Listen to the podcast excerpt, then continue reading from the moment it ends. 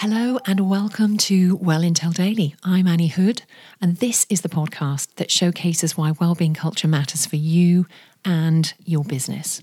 This, in a nutshell, is a mission to see the adoption of wellbeing culture happen more quickly and really getting the flues open and the oxygen into that fire the fire of change, the fire of inspiration, and the transformation of thinking and creating a different world to the one that has gone past. No one knows what's ahead, and that's, I think, a source of anxiety, but at the same time, what an opportunity to create and shape a world of the future.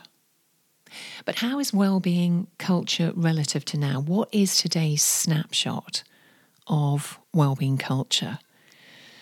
Well, as I sit here, January the 10th, 2023, it's about health and all those conversations at a governance level, at a personal level, and everything in between. You cannot miss those arresting headlines.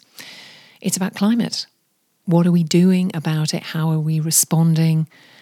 The good news that's come from last year in terms of the green tech progress, renewable energies, and how that's going to integrate into our world over the next 12 months.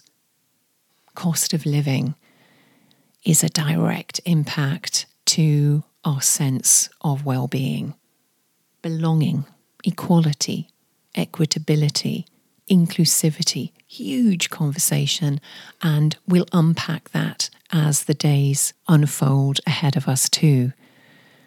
Purposeful leadership has taken on wings, I think.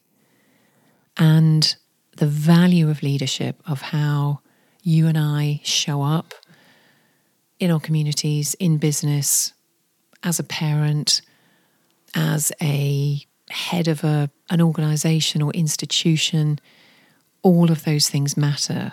And a lot of eyes will be on you as we move forward. And the overwhelming sense in the perspective of well-being culture is a global reckoning.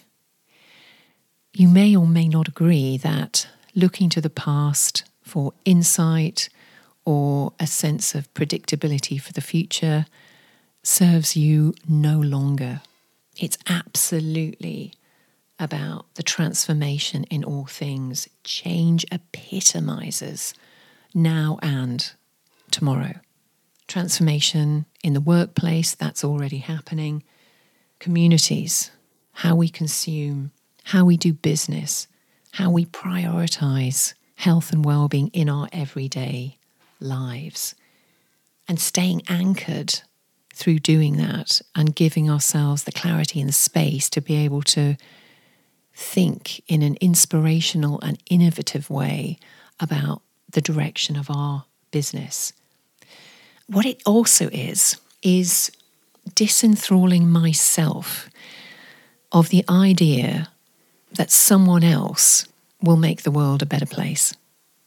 Because what becomes bleedingly obvious is that that someone else, those they people that we so often refer, they are you and I. It is us who will make the difference of tomorrow and the day after that and the day after that. Welcome. I'm so glad you're here. Follow to get tomorrow's episode in your feed. Take care till then.